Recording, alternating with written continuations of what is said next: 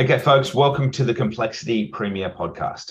I'm your co-host Chris Joye, and I'm joined by Yingyi and Cheng, and we both work with Coolabah Capital Investments. Coolabah is a global fixed income manager, and we're responsible for running $7.6 billion in funds under management. We record this podcast once a month, and the purpose of the podcast is to unpack tricky financial market issues of the day. Okay, Yingers, it's the 20th of August and we're back in action to record the next episode of the Complexity Premia podcast. How are you going? I'm great, thanks, Chris. How are you? Yeah, I'm rock solid, Yingers. So do you want to kick off?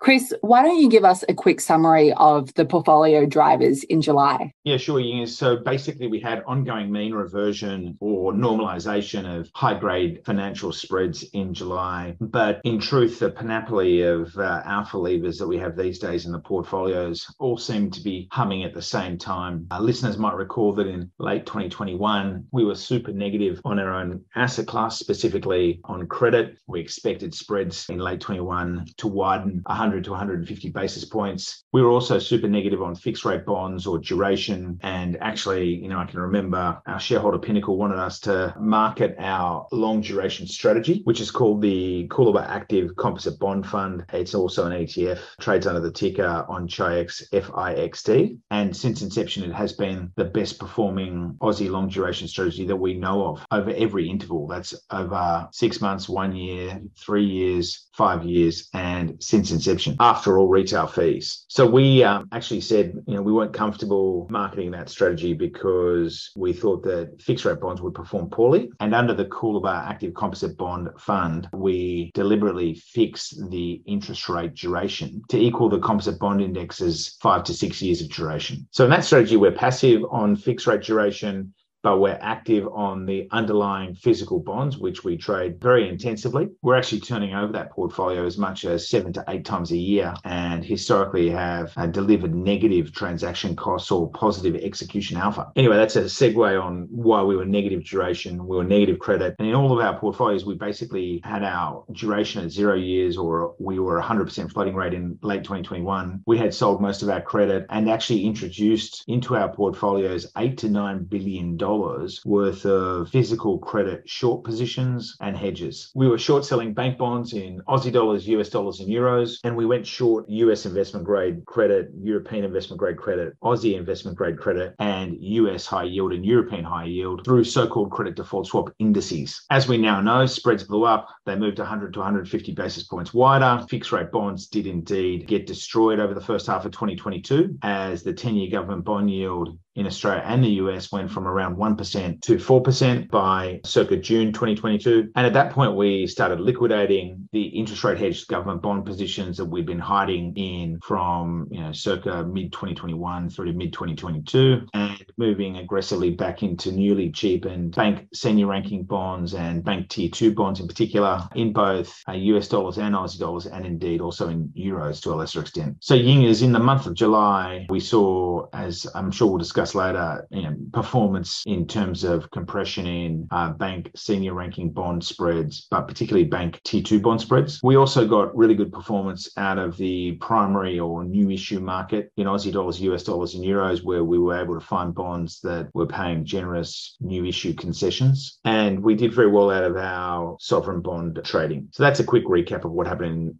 July at a very, very high level, Yingers. So, Chris, you mentioned duration earlier. How are you feeling? about that now? Yeah, Yinga. So, you know, we were, as I mentioned, uber negative duration late 2021. But as those 10 year yields on risk free government bonds jumped from 1% to 4% by mid 2022, we started saying to clients that we think it makes sense to average into duration. Obviously, this is not personal financial advice, it's just general information. But at a 4% yield, government bonds were looking much more attractive. Obviously, one of the open questions is the future path of the monetary policy cycle globally. And one thing that concerns us is that markets have been pricing in pretty aggressive cuts both this year and next year. We've argued that the 100 basis points of cuts for the Fed this year were pretty bogus and very, very unlikely to be realized. And they have indeed been shifted into 2024. But I think, Ying, is what weighs on our mind is that markets aren't really pricing in any possibility of an extension of the hiking cycle. Despite the fact that we clearly have very persistent and stubborn services inflation all around the world, services inflation, of course, being demand side inflation, we obviously have very, very tight labor markets globally as well, with unemployment rates sitting in the you know, mid threes to low fours in key developed countries like Australia, New Zealand, the US, and the UK. And the history of these tightening cycles tells us they tend to be punctuated by many pauses followed by subsequent hikes. So in the last big hiking cycle in Australia, between 2002 and 2008,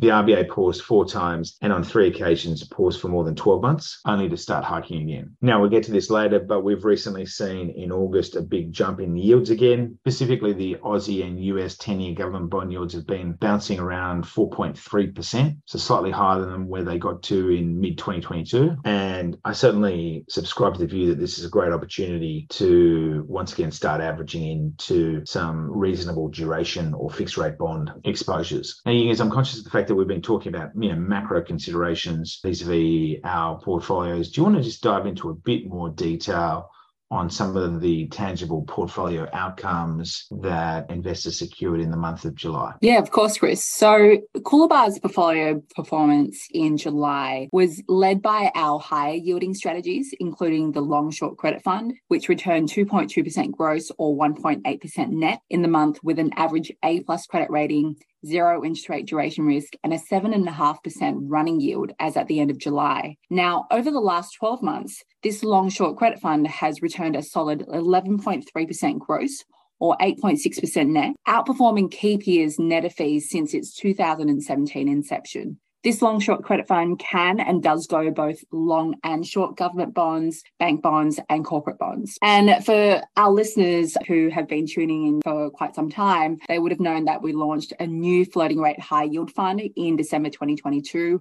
Uh, that has also performed well in July. It delivered 2.2% growth or 2.1% net with an average A minus credit rating, zero interest rate duration risk, and a strong 8.9% per annum running yield. Since its 5th of December 2022 launch, the floating rate high yield fund has actually returned 9.6% gross or 8.9% net on a non annualized basis, i.e., over the last seven to eight months, outperforming all key peers net of fees. Staying in the floating rate space, Coolabah's two cash plus products, the Smarter Money Fund and the Smarter Money Higher Income Fund, had their best month since April 2020, providing gross returns of 1% and 0.9% and net returns of 0.9% and 0.9% respectively in July. Over the last 12 months, the Smarter Money Fund and the Smarter Money Higher Income Fund have returned 5.9 and 5.6% gross, respectively, or 5% and 4.9% net, respectively, uh, with an average A rating, zero interest rate duration, and cash running yields of 5.3%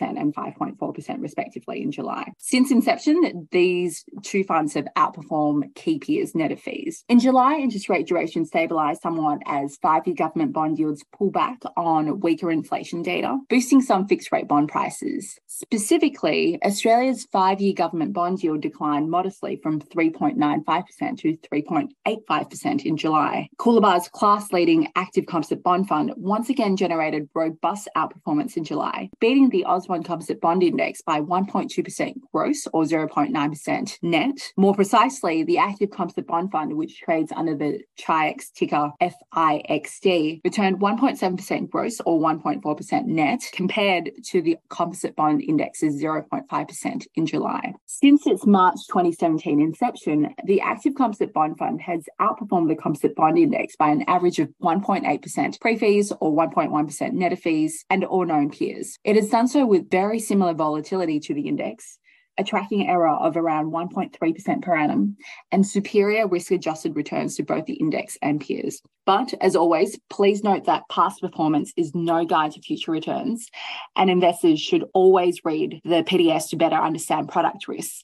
And please listen to the disclaimer at the end of this podcast. Spreads generally continue to grind tighter in the first month of the new financial year in US dollars, euros, and Aussie dollars. At the top of the capital stack, five year major bank senior bond spreads in Aussie dollars contracted ever so slightly from circa 92 basis points to 90 basis points over the bank bill swap rate in July. One notch down, five year major bank T2 spreads compressed more sharply from 216 basis points to 200 basis points on the back of a reduction in supply juxtaposed against robust institutional and mid market demand. Finally, the major banks' five year AT1 hybrid spreads dropped by circa 21 basis points from 292 basis points to 271 basis points, given the supply vacuum. Current hybrid spreads are notably well inside their long term 325 to 350 basis points average range since the 2013 introduction of the Basel III global banking rules. Once the major banks come out of blackout following their full year results, it would be reasonable to assume that they and the regional banks start issuing into the tight AT1 ASX or OTC hybrid markets to take full advantage of the currently attractive cost of capital.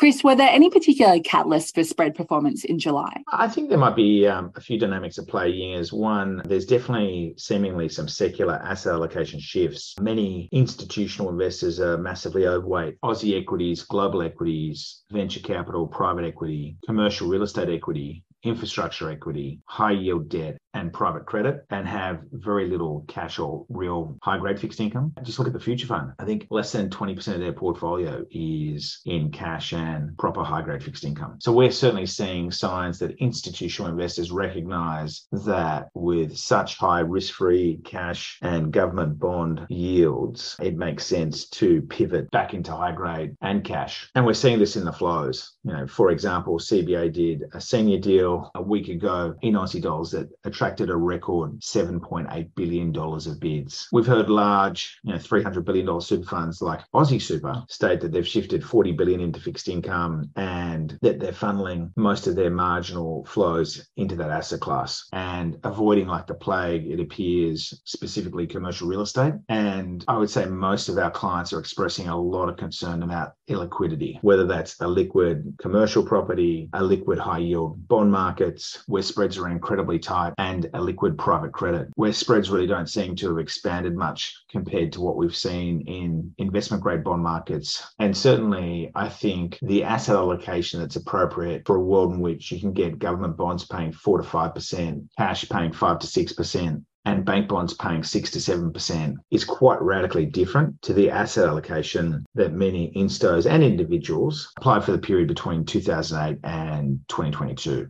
which was really characterized by you know, deposits paying sub 1% and everybody you know was obviously engaged in a desperate search for yield or a reach for risk which in turn powered the demand for those asset classes like commercial real estate high income producing stocks private debt and high yield bonds. I think a, a second factor that came into play in july was we have had some better inflation data in the us specifically core inflation in the us on a three month annualized basis has dropped down to 3 3.1%, still well above the Fed's 2% target, but obviously a lot better than it had been. And I'd note here, I think six month annualized core inflation in the US is running about 4.1%. So this has promoted the so called immaculate disinflation thesis, whereby people are hoping that we can get normalization inflation at the same time as uh, we avoid a big increase in unemployment, given global unemployment rates remain well below estimates of the NAIRU or NAIRU, that's the non accelerated inflation rate of unemployment. Uh, as I mentioned earlier,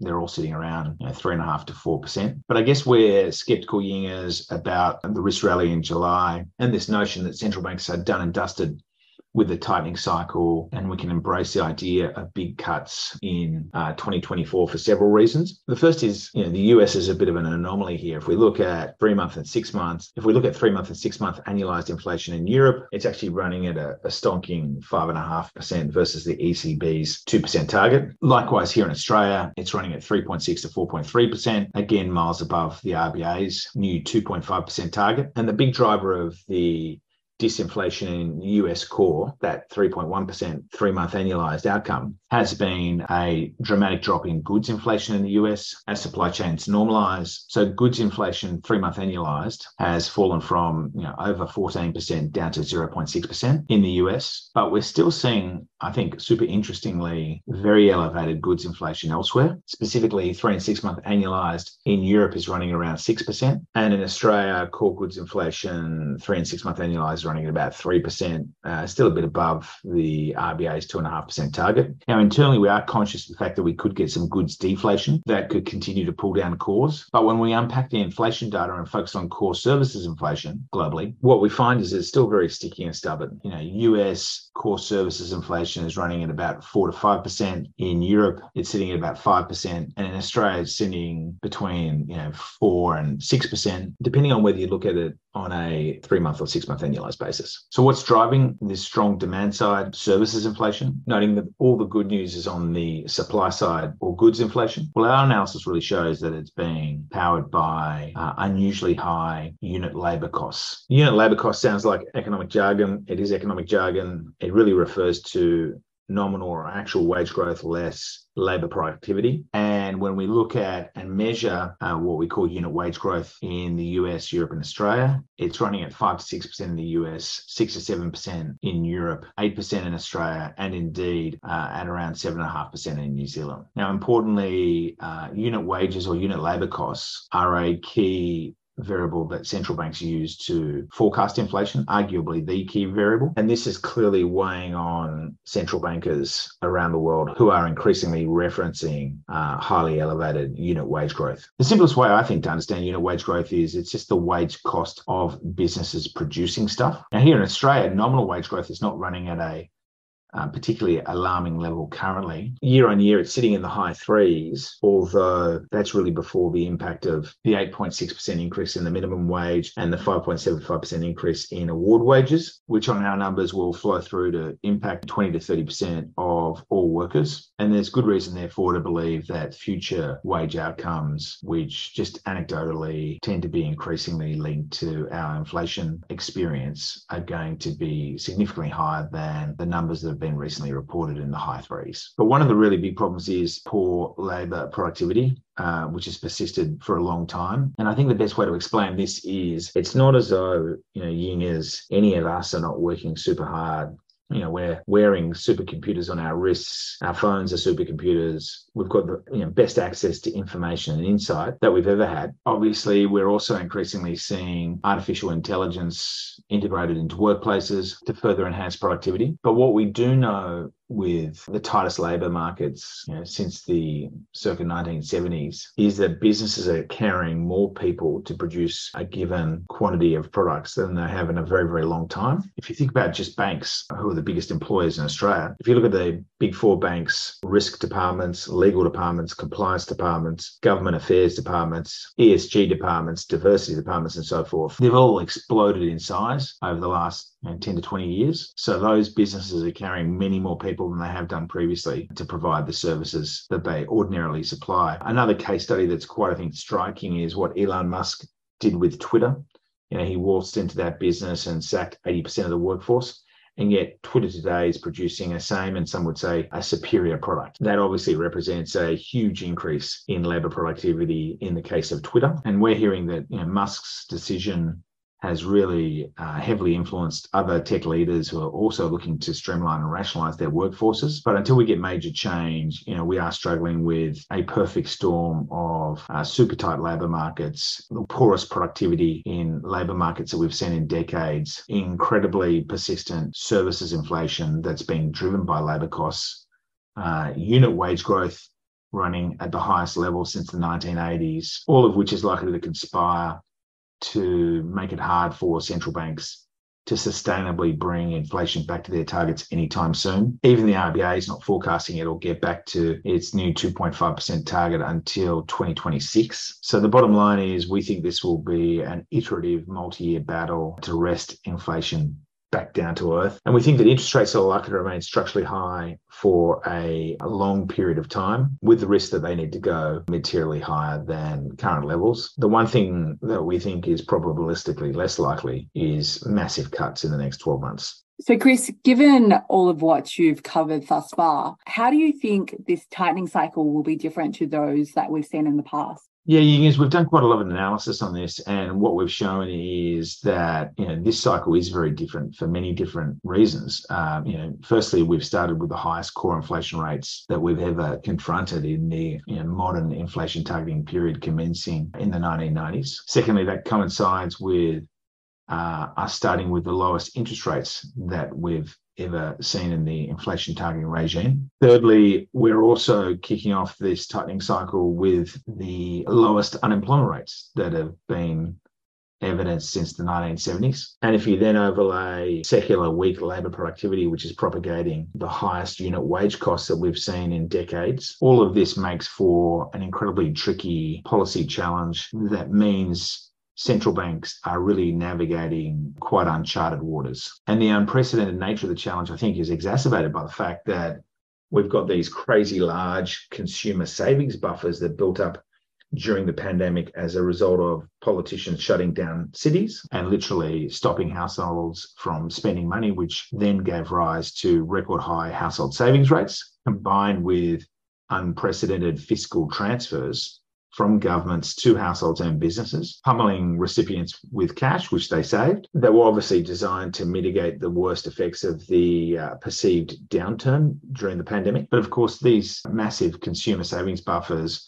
are just sources of tremendous latent demand and activity, and ultimately are highly inflationary as consumers burn through the buffers, which they're now clearly doing around the world. And on our analysis, whilst US households look like they will fully exhaust the excess cash buffers they built up during the pandemic this year, the Aussie cash buffers are amongst the highest in the world. So we estimate that they're worth about 20% of household incomes on an annual basis, and that they're very evenly distributed from poor to rich and young to old. And the Aussie consumer buffers are literally multiples the size of those seen in Europe and the US. And our research suggests that they may not be exhausted until late 2024, which only makes the RBA's task much harder because, you know, that will just fuel more spending activity, demand, and higher inflation than would otherwise be the case. And I guess what's worrying is that when you look at estimates of the neutral or normal central bank cash rate, the Fed has historically said that neutral for them is about two and a half to 2.6%. And I think we run nine different models that corroborate that. And the Fed's at 5.25 to 5.5%. So US monetary policy is clearly very restrictive, although there's a new question mark about that that we'll come back to later. In Europe, they estimate their neutral rate is in the high twos and they're at 4.3%. Canada's at 5%. The British are at 5.25%. The Reserve Bank of New Zealand's at 5.5%. And again, they're neutrals in the twos. But here in Australia, the RBA has come out and said that they think actually neutrals around four or high threes, and yet our cash rate's at 4.1%. So bizarrely, we have this situation where Australia Australia has as tight a labour market as any other developed economy. Our unemployment rate is as low, if not lower, than those seen in Europe, the UK, the US, New Zealand, and Canada. We have as high, if not higher, services inflation. We have higher goods inflation than they have in the US. Consequently, we have as high, if not higher, core inflation. And we certainly seem to have the highest unit wage growth running at about 8% of all our peers. And yet, surprisingly, the RBA is comfortable with having its cash rate at neutral. And this is manifesting in interesting forms. We're seeing the Aussie dollar placed under tremendous pressure, trading down to 64 US cents, which is in turn highly inflationary, pushing up obviously tradables inflation. We have observed a big bounce in house prices that registered their second largest fall in history, peak to trough nominal decline of 10%. Inflation adjusted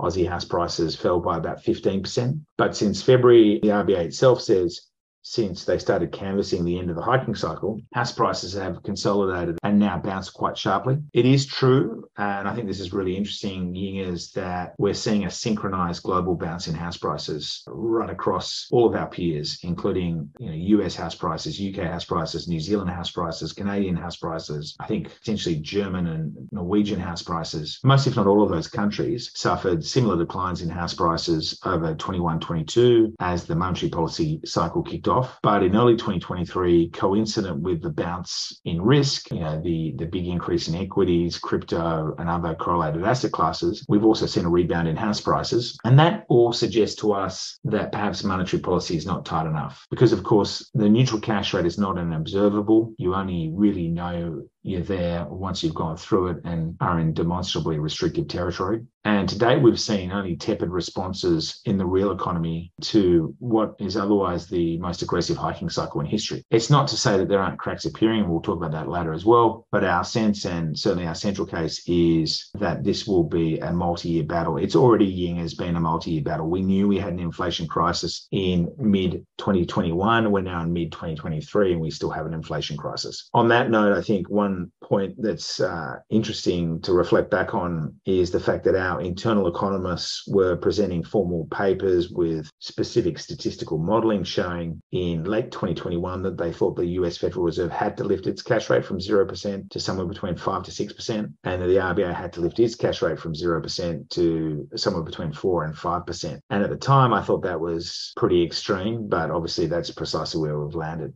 And so, Chris, is there any evidence that cracks are beginning to appear in more vulnerable sectors of the economy? Yeah, Ying is for sure. There's no doubt that the riskier dominoes have begun to topple. Insolvencies are spiking around the world. Global corporate defaults are on track to have their worst year since the 2008 crisis. US bankruptcy filings are the highest since 2010. In Australia, insolvencies are already the highest since 2015 or 2016. We've begun to see commercial real estate prices belatedly plummeting as they struggle with risk free government bonds yielding 4 to 5%, which is the same yield you get get in A grade office property. And we would expect that commercial real estate in those sectors probably has to fall another 20 to 35% in value in order for it to provide the normal 3 to 5% risk premium or return premium that you would want from commercial property to allocate capital to it above you know, the benchmark 10 year government bond yield, which right now is sitting at about 4.3%. The commercial real estate crisis is in turn creating huge dramas for both real estate investment managers and the finance financiers that are funding those guys. So we've seen multiple you know, commercial property fund managers freeze redemptions here in Australia. There's an increasingly long list of managers that are doing that.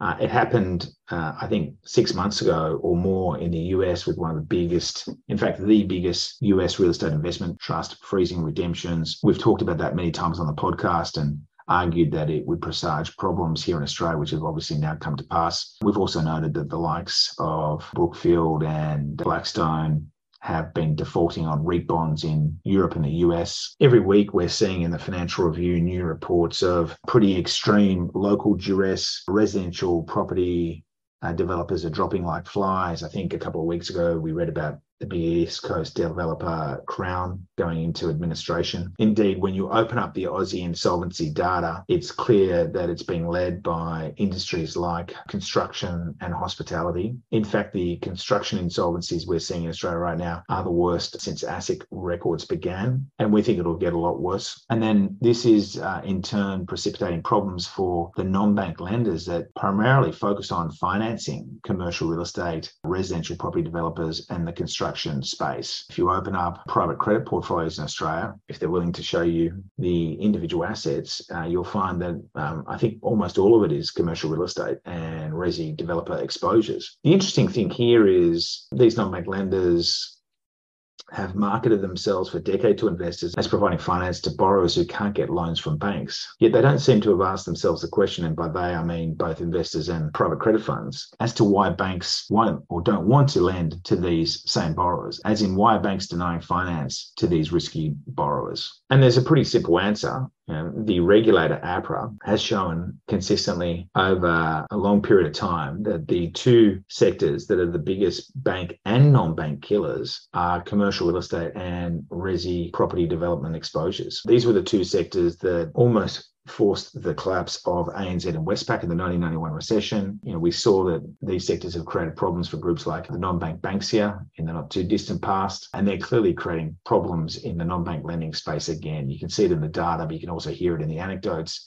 We're hearing war stories now all the time of private debt funds that have problems with arrears and that are fronting up to clients to advise them of these loans that they're having to write off and therefore write off a certain percentage of their fund we're hearing of big liquidity issues where funds are getting outflows.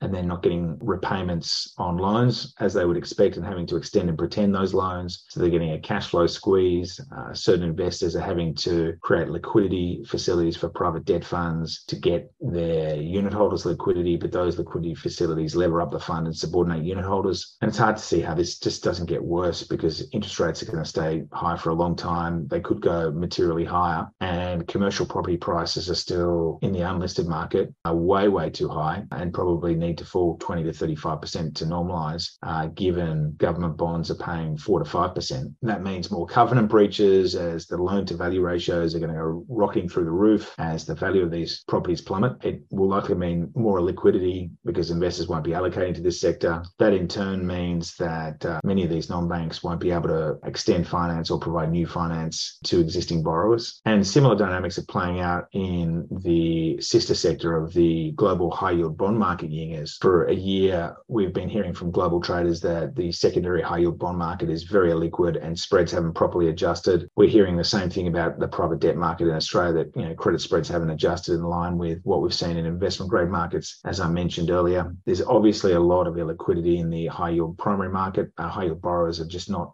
issuing new bonds because nobody wants to buy them on current spread levels. And if you look at current spread levels, you know, the benchmark for global high yield is really the single B rated sector in the US, and that's currently paying a miserly 3.94% spread above US Treasuries. Now, what's really disturbing is that 3.94% spread is a full 1.45 percentage points below the average spread that we've seen since 1996, which has been 5.39% above Treasuries. And that 3.94% spread is also less than half the average 7.5 to 10% credit spread that you normally earn on high yield bonds that have a single B rating when there is a spike in US and global defaults, such as we clearly saw in the early 2000s. So, you know, the circa 2002 area during the global financial crisis between 2008 and 2010 in 2011 12, 2015 16, in 2020, and now today. So, you know, really bizarrely, high yield spreads are behaving like they normally behave. And that's almost certainly a function of illiquidity. These bonds are just not being properly marked to market because nobody's trading them. So spreads are staying artificially tight. And as you see the same thing happen in commercial real estate. These A grade office properties can trade on yields of only four and a half to five percent because none are being sold and nobody has an interest in marking their book down through you know, sales at much lower prices, unless, of course, they're distressed. And you do have covenant breaches uh, and lenders are forcing them to de risk their books. Now, we are again hearing reports that groups like Dexus are starting to look at liquidations. So I think inevitably these asset re ratings are going to come to pass as a function of government bond yields being so high and investors not being willing to allocate new capital to commercial real estate or the correlated and associated asset classes of high yield and, and private debt simply because the return premiums above cash are so pathetic. Thanks, Chris, for that insight. Now, global bond yields have recently spiked in August. What do you think is driving that? Yeah, Yingers, it's been very interesting. We've seen a, a big increase in yields from their lows this year of around 3.3, 3.4% for 10 year government bonds, which have spiked to 4.3% in the US and Australia. And there have been, I think, several explanations posited. You know, one is that perhaps the market is getting more accustomed to the idea that rates are going to have to remain high for a long period of time. Second has been that there's a lot of quantitative investors or trend following so called CTAs that have a momentum trade on, which is resulting in large short positions in government bonds that's pushing yields higher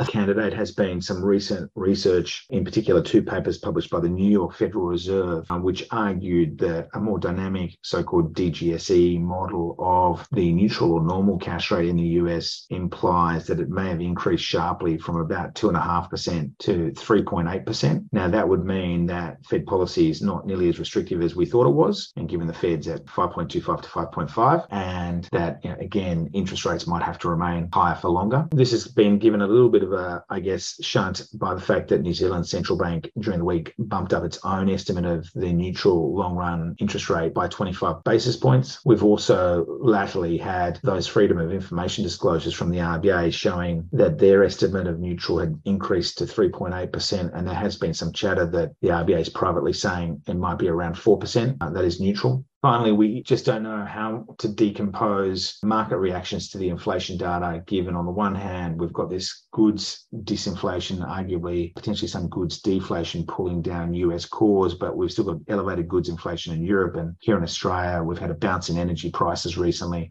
We've still got super strong services inflation and we've got super strong unit wage costs um, and you know, how bond markets are ultimately passing that and what it means for both short and long term interest rates is clearly very, very complex. I personally think creates an opportunity to uh, once again build positions in fixed rate bonds or long term interest rate duration, which historically have been a powerful hedge against uh, recessions and large equity drawdowns. And we have, I think Ying has interestingly seen a bit of a recent risk capitulation on the back of the gradual climb in long term yields. So we've seen equities start to lose some altitude. We were puzzled by the bid and performance of equities uh, in 2023. It didn't seem to make much sense to us. Our view is that US equity should be trading on much, much lower cyclically adjusted PEs of circa 15 times, whereas they're currently trading on cyclically adjusted PEs of 31 times. Our view is also that with US core inflation, six month annualized at 4%, that also rationalizes much lower PEs than you know the 31 times uh, PE that's prevailing that imputes sort of core inflation at 2%. And of course, we've seen capitulation just very recently in correlated asset classes like cryptocurrency. So Bitcoin has suddenly plunged from you know almost 31,000 US down to uh, 25,000 US on the back of reports that I believe SpaceX is uh, prudently selling its worthless uh, cryptocurrency exposures as uh, Tesla has done in the past. Now, Chris, you were recently across the Tasman in New Zealand speaking at a conference. Did you learn anything new over there from our neighbours? Yeah, Yingers, it was absolutely fascinating spending time in New Zealand. And I learned a lot. They're very, very smart investors, very, I think, composed, wise investors. It's really interesting that they've been far more scarred by the impact of the 87 crash, the 91 recession, and the 2008 crisis than Australians have they seem to be much, much more leery about investing in non banks, getting exposure to non bank finance. They have really no appetite for private debt and they really avoid liquids. They place a much higher premium on liquidity. I think that the value of liquidity, the optionality of liquidity, has been really underestimated in Australian portfolios, which have got obviously loaded up to the gills with private market exposures um, you know, New Zealand investors, when I relayed, you know, the fact that it's not uncommon to find wealth groups that will have as much as 30, 40, 60% in private markets, uh, they couldn't believe it they were shocked. You know, New Zealand asset allocation is much more balanced. You know, they seem to have much more conventional 60 40 portfolios where bond exposures are really high. You know, fixed income will be as much as 40, 50% of their portfolios. Whereas in Australia, if you look at the big super funds, historically they've had almost no cash and, and high grade fixed income exposure. I mentioned the future fund. I think they're at 18% now, which would have increased, I guess. But you know, they're just loaded to the gills with things like property, timberland, distressed debt, private debt, private equity. I mean, private equity, uh, the future funds as big as their uh, public equity exposures, and they've got a ton of public equity as well. So yeah, I thought that was uh, not something I was expecting. Of course, I also learned about the uh, unquestionable and unambiguous uh, supremacy of the All Blacks over the Wallabies, and as a parochial Aussie, uh, that's been a fairly disheartening experience. But yeah, I think generally it's also interesting just to watch the evolution of the New Zealand economy. They started raising rates in October 2021 the RBNZ has arguably been one of the best central banks in the world in terms of getting onto the front foot. They cut their quantitative easing or pr- money printing and bond buying in 2021 miles ahead of um, most other central banks and the RBA. They again lifted rates in October 21. It took us till May 2022 before the RBA started hiking rates. They've actually tapered their balance sheet. So they bought obviously lots of bonds. They've now basically struck a deal to sell those bonds back to the uh, New Zealand Treasury and really presciently agreed before they started buying bonds that they'd get an indemnity over any losses on the bonds they bought from the Treasury, which has insulated them from losses. The RBA didn't do the same thing, and they're now facing the spectre of you know vast volumes of losses on their bond holdings, which potentially impedes their policy uh, flexibility. In New Zealand, the RBNZ has been forecasting a pretty serious recession, whereas the RBA hasn't. You know, they've just had two quarters of negative GDP growth And the RBNZ is forecasting that New Zealand unemployment, which until very recently, well, actually is basically the same as Aussie unemployment, around three and a half to four percent. They're forecasting that will go to five and a half percent, which is you know, pretty material downturn. Whereas the RBA is only forecasting that our unemployment rate will uh, lift to about four and a half percent. So the RBA has, seems to have a much more optimistic and sanguine perspective on their ability to uh, engineer immaculate disinflation. Uh, in New Zealand, they had a bigger run up in house prices and they've had bigger drawdowns. Ours fell 10%. Theirs have fallen 14%, but know, their prices, as I mentioned earlier, um, have uh, begun to bounce. I do think it's important to keep an eye on the New Zealand economy because it's uh, undoubtedly leading the Aussie economy somewhat given the earlier timing of the commencement of their hiking cycle. So, Chris, turning to the US, Bidenomics is punching fiscal stimulus into the US at a time when the Fed is tightening super aggressively. How big a deal is this?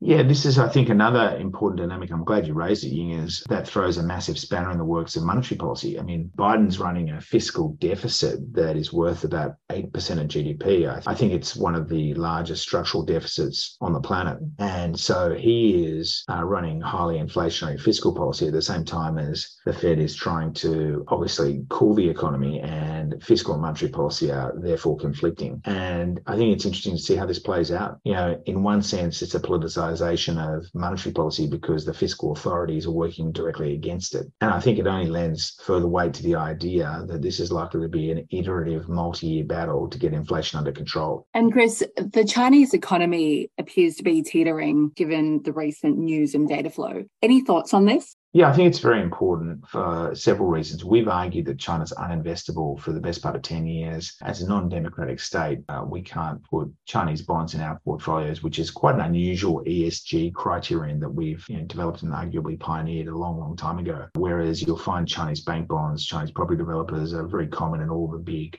fixed income portfolios globally, as were Russian government bonds for what it's worth. But um, our long term hypothesis has been that you know, China would basically, in a best case scenario, uh, decouple from the global economy and be threatened with irrelevance as it fades away into a middling power, striking a trading bloc style set of relationships with other non democratic states. We've obviously had the recent news that with more than one in five young Chinese workers out of work, the CCP has now forced the statistical agencies to stop reporting this data. Any bad news is now more or less not allowed to be published in China. And some would argue that this threatens the implicit contract the CCP struck with its people people that it would vouchsafe in prosperity and power. Prosperity part of that equation seems to be atrophying over time. So this could have lots of interesting consequences, I think, on a geopolitical and economic basis. The first is it arguably raises the risks of President Xi trying to shore up support uh, and solidarity through some sort of extreme geopolitical maneuver, a la uh, unification with Taiwan. And then, secondly, depending on how the Chinese authorities react to this uh, current economic crisis, that could be uh, inflationary or deflationary. And of course, in recent days, we've heard the big dramas surrounding Zhongrong International Trust, which had failed to make interest and principal payments on um, many of its investment products. And uh, as Jonathan Pain has argued, you know, this is important because the trust industry in China is about 2.9 trillion in size, and it's part of China's shadow banking system of non-bank lenders. And Zhongrong's uh, shareholders, I, I don't know if I pronounced that correctly, but anyway, are a state-owned enterprise and a private asset management company. And the story, as Pain relays, it has a pretty sinister twist. Not only did Zhongrong investors lose their money, but apparently they also got a visit from the police. And last week, unfortunate Zhongrong investors were told by Chinese police that they were not allowed to issue any protest, complaint, or you know, social media communication about Zhongrong in a public forum. So this kind of really speaks to the point that bad news has been banned in China. So, Chris, Coming back to Australia, the housing market continues to rebound. What's your latest thinking on this topic? Yeah, it's fascinating. When we um, track the delinquencies in the Aussie home loan market, it really is a tale of two stories. So we have systems that suck data from every securitized home loan portfolio that's been sold by both banks and non banks. And if we compare all loans written by both banks and non banks, so all residential mortgage loans, and we analyze their 30 days plus delinquencies, what we find is that non bank home loan portfolios are reporting delinquencies that are at about 2.6 times higher than bank issued loans. And crucially, we've seen a big recent spike to historically high levels in non bank delinquencies. And that's kind of to be expected because, you know, if you're going to a non bank, presumably one of the reasons you're doing that is because you can't get finance from a bank. So you're a subprime borrower, uh, which is what non banks specialize in. A non bank, by definition, if they're lending to borrowers who can't get money from a bank, is dealing with either a subprime resi borrower, or in the case of private credit, a subprime corporate borrower, commercial real estate or resi property developer borrower. But if we then telescope our analysis units into the much higher quality loans that some banks do write, they're called prime loans. And the idea is these prime loans are the same as bank prime loans. And obviously, as opposed to the normal subprime loans that a non-bank might offer, we see a fascinating dynamic emerge, specifically during normal periods when rates are low and money is cheap, defaults are also low. And both non-banks and banks actually report, unsurprisingly, very similar delinquency rates on their prime loans. However, once we compositionally adjust that data to control for the important impact of new issuance of home loans into the market, so when you securitize a home loan portfolio or an RMBS transaction, all the loans are default free. Uh, they're selected to be default free, and this basically introduces a tremendous bias into the delinquency statistics because non-banks have been much bigger issuers of RMBS than banks banks. And because you're getting all these non bank deals that have no defaults in them at issue date, when they go into the default index, the default index can be spuriously pushed down. But we statistically control for this. And what our indices show very clearly is that as soon as adversity hits a non bank prime home loan portfolio, such as in March 2020 or today, what we find is an enormous increase in delinquencies on the non bank prime loans Mm-hmm. that are way above the levels reported by the banks. And this is despite, you know, non-banks claiming these borrower cohorts are similar to bank prime borrowers. So right now, for example, as our analysis suggests that prime non-bank home loan delinquencies are traveling at about 1.5 times higher than equivalent bank prime delinquencies. So this tells us that non-banks are still applying much looser lending standards relative to regulated banks when trying to win market share from them, which obviously makes perfect intuitive sense. You know, non-bank lenders are always asset gatherers, they're unregulated, they just want to write as many loans as possible or accumulate as many assets as possible. Banks, on the other hand, they've got government guaranteed deposits, they've got RBA supervision, of the payment system. They've got massive APRA supervision, which is incredibly invasive of every aspect of their business model to ensure they're prudent and conservative. And so when and we do DD on banks and non-banks, and I've been doing DD on non-banks for decades, there's always a gaping chasm between the quality of their risk management, their credit assessment, their servicing standards, and their just overall approach to risk how they stress their portfolios. You know, non-banks will often use the 2008 experience when defaults in Australia hardly moved, rather than the 91 recession, which the banks will always use. And APRA always uses a kind of stress test that's based on the 91 recession, where defaults massively increased. Now, having said that, Yingers, you know, not all non-banks are bad. You know, we have a lot of admiration and respect, in particular for Liberty Financial. They're very, very smart. I really admire those guys, and they kind of run themselves like a bank. And certainly, we hear solid reports uh, about metrics in the private credit market. You know, those guys have 125 staff. Andrew Lockhart and his team, you know, they're forces of nature in terms of uh, deal origination, very sophisticated guys, lots of great experience. And I think that they'll probably clean up amongst their peer set. Most private credit funds you see are two men and a dog, you know, a handful of guys just trying to basically send money out the door at the highest possible yields, report those yields, claim that there's no capital volatility, claim it's capital stable. And then, of course, they're going to get eventually inevitably smashed by default defaults that force write downs particularly in the current cycle. So I think you've got to be discriminating in those spaces and not everybody is bad, but I think the good guys are absolutely 100% the exception rather than the rule. So, Chris, right now, what are the key takeaways for investors in terms of portfolio construction, asset allocation then? Keying is that's the existential question, right? The basic unavoidable truth is that with cash rates at four to five percent, if not higher, that's you know central bank cash rates, government bond yields at four to five percent, with bank deposits paying five to six percent, and with bank bonds paying six to seven percent. The fact is that the asset allocation that investors embrace between 2008 and 2022 should be radically different to the asset allocation that they're applying today, because the 2008 to 2022 period was all about cash paying nothing and embarking on this huge reach for risk or search for yield and loading up on you know, resi property, commercial property, private debt, high yield, crypto, equities that pay, you know, high yields. But we no longer have that search for yield because the risk-free rate is paying massive yield. And then near risk-free products like uh, cash deposits and highly rated and liquid bank bonds are also paying incredibly attractive interest rates, which is a game changer for the valuation of all asset classes. You know, the 10-year government bond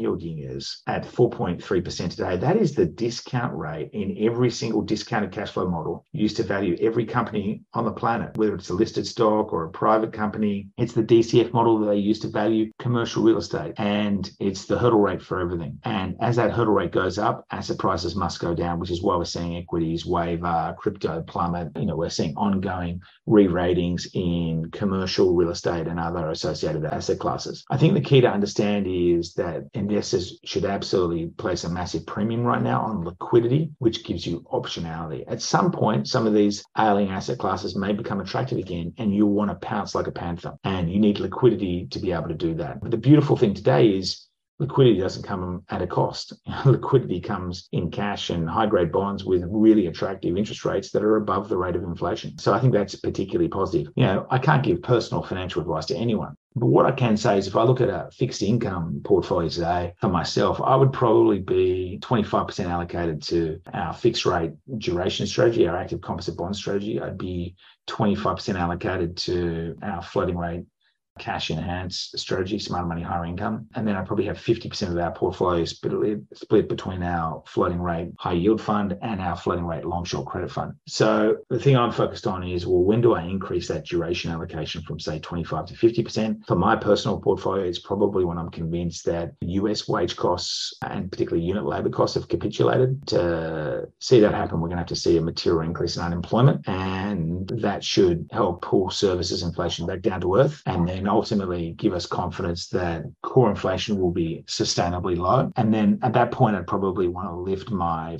fixed rate allocation to 50%. And if I got really convinced there was going to be a big recession and steep rate cuts, then you might want to bump it up to say 75%. But that's just for my personal portfolio, not for anyone else's portfolio. Chris, a final question. Uh, what are your favorite sectors of the fixed income market right now? Yeah, that's an interesting one, Ying. Is I guess when we traverse the global financial market, we do like very high grade financial senior bonds like UBS senior is very attractive right now. We still own a lot of UBS senior bonds. Readers might remember that we were short selling Credit Suisse senior bonds last year in 2022, and my credit analyst had a blanket ban on any long exposures to Credit Suisse in May 2021. And I'd actually written to one of Australia's, in fact, Australia's wealthiest man and said to him in February 2021, he'd uh, transferred a billion dollars to Credit Suisse's private bank. I suggested that he reconsider that. I think on five different occasions, I communicated to that effect in early 21. And obviously, Credit Suisse was eventually shotgun sold to UBS. But UBS picked Credit Suisse up for a massive discount to fair value. I think on our estimates, they bought it for about 36 billion Swiss francs cheap of fair value, and I think they've more or less acknowledged that uh, since uh, they were obviously offered 150 billion Swiss francs of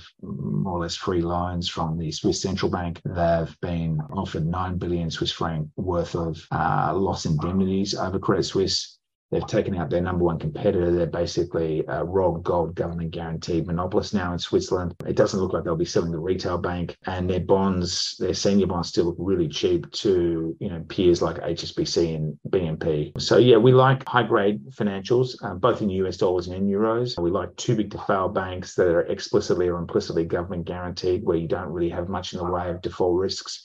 Uh, we in particular like their senior bonds. We don't mind the Aussie uh, major bank senior bonds, which we've uh, been fairly acquisitive in for about 12 months now. And of course, you know, we've been very constructive on bank tier two. Aussie bank tier two has looked pretty cheap globally, particularly in US dollars and euros, and also cheap in Aussie dollars. Uh, we have seen a lot of performance in that market, but spreads are still in Aussie dollars a touch wider than their average levels, and they're certainly miles wider where they got to in 2021. And we know there's a lot of supply coming, so you know the four majors will probably need to issue somewhere between 15 and 20 billion a year until January 2026 to hit APRA's tier two target, which is 6.5% of their risk weighted assets. And then the four majors also need to issue probably about 120 to 140 billion a year in senior bonds. And then, of course, you've got regional players like you know, Bendigo, BOQ, Macquarie, Suncorp that all need to do additional senior and tier two on top of this. So I think the supply pipeline will be promising and that should keep spreads well offered and yields relatively attractive. In the hybrid market, spreads have really got to very tight levels. A few weeks ago, we saw them down at 235 over bank bills. Typically, five year major bank hybrid spreads are trading at, on average through the cycle, 320 to 350 over bank bills and they're typically paying you two times tier two spreads. And more recently, we've seen that multiple of hybrids over tier two drop to about one to one and a half times tier two spreads. So we haven't been uh, so enamored with the hybrid market. I think we'll get some attractively priced supply that comes to market fortuitously spreads have started to move wider again on the ASX. So we've seen five year major bank hybrid spreads move from the mid 230s to around the 260, 270 area. And they probably have some more wood to chop in terms of further spread widening. So I think that sector has gone from being a little bit unappealing to more attractive. And hopefully we get some well priced new issues that will be juiced with uh, decent new issue concessions. Anyway, Yingers, I think that wraps it up. Thank you to everyone for listening. We really appreciate your time. It's a great privilege to be able to engage with you guys. Thank you to any investors who are listening. We appreciate your support. And uh, everyone knows you can reach out to us at info at coolabahcapital.com anytime for questions, comments, or information. Thanks.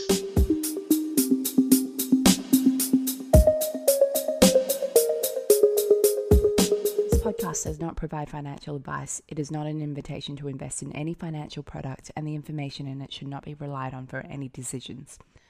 All views expressed represent the personal opinions of the speaker and do not represent the view of any other party. If this recording contains reference to any financial products, that reference does not constitute advice or a recommendation and should not be relied upon. Listeners in Australia are encouraged to visit the moneysmart.gov.au website to obtain information regarding financial advice and investments.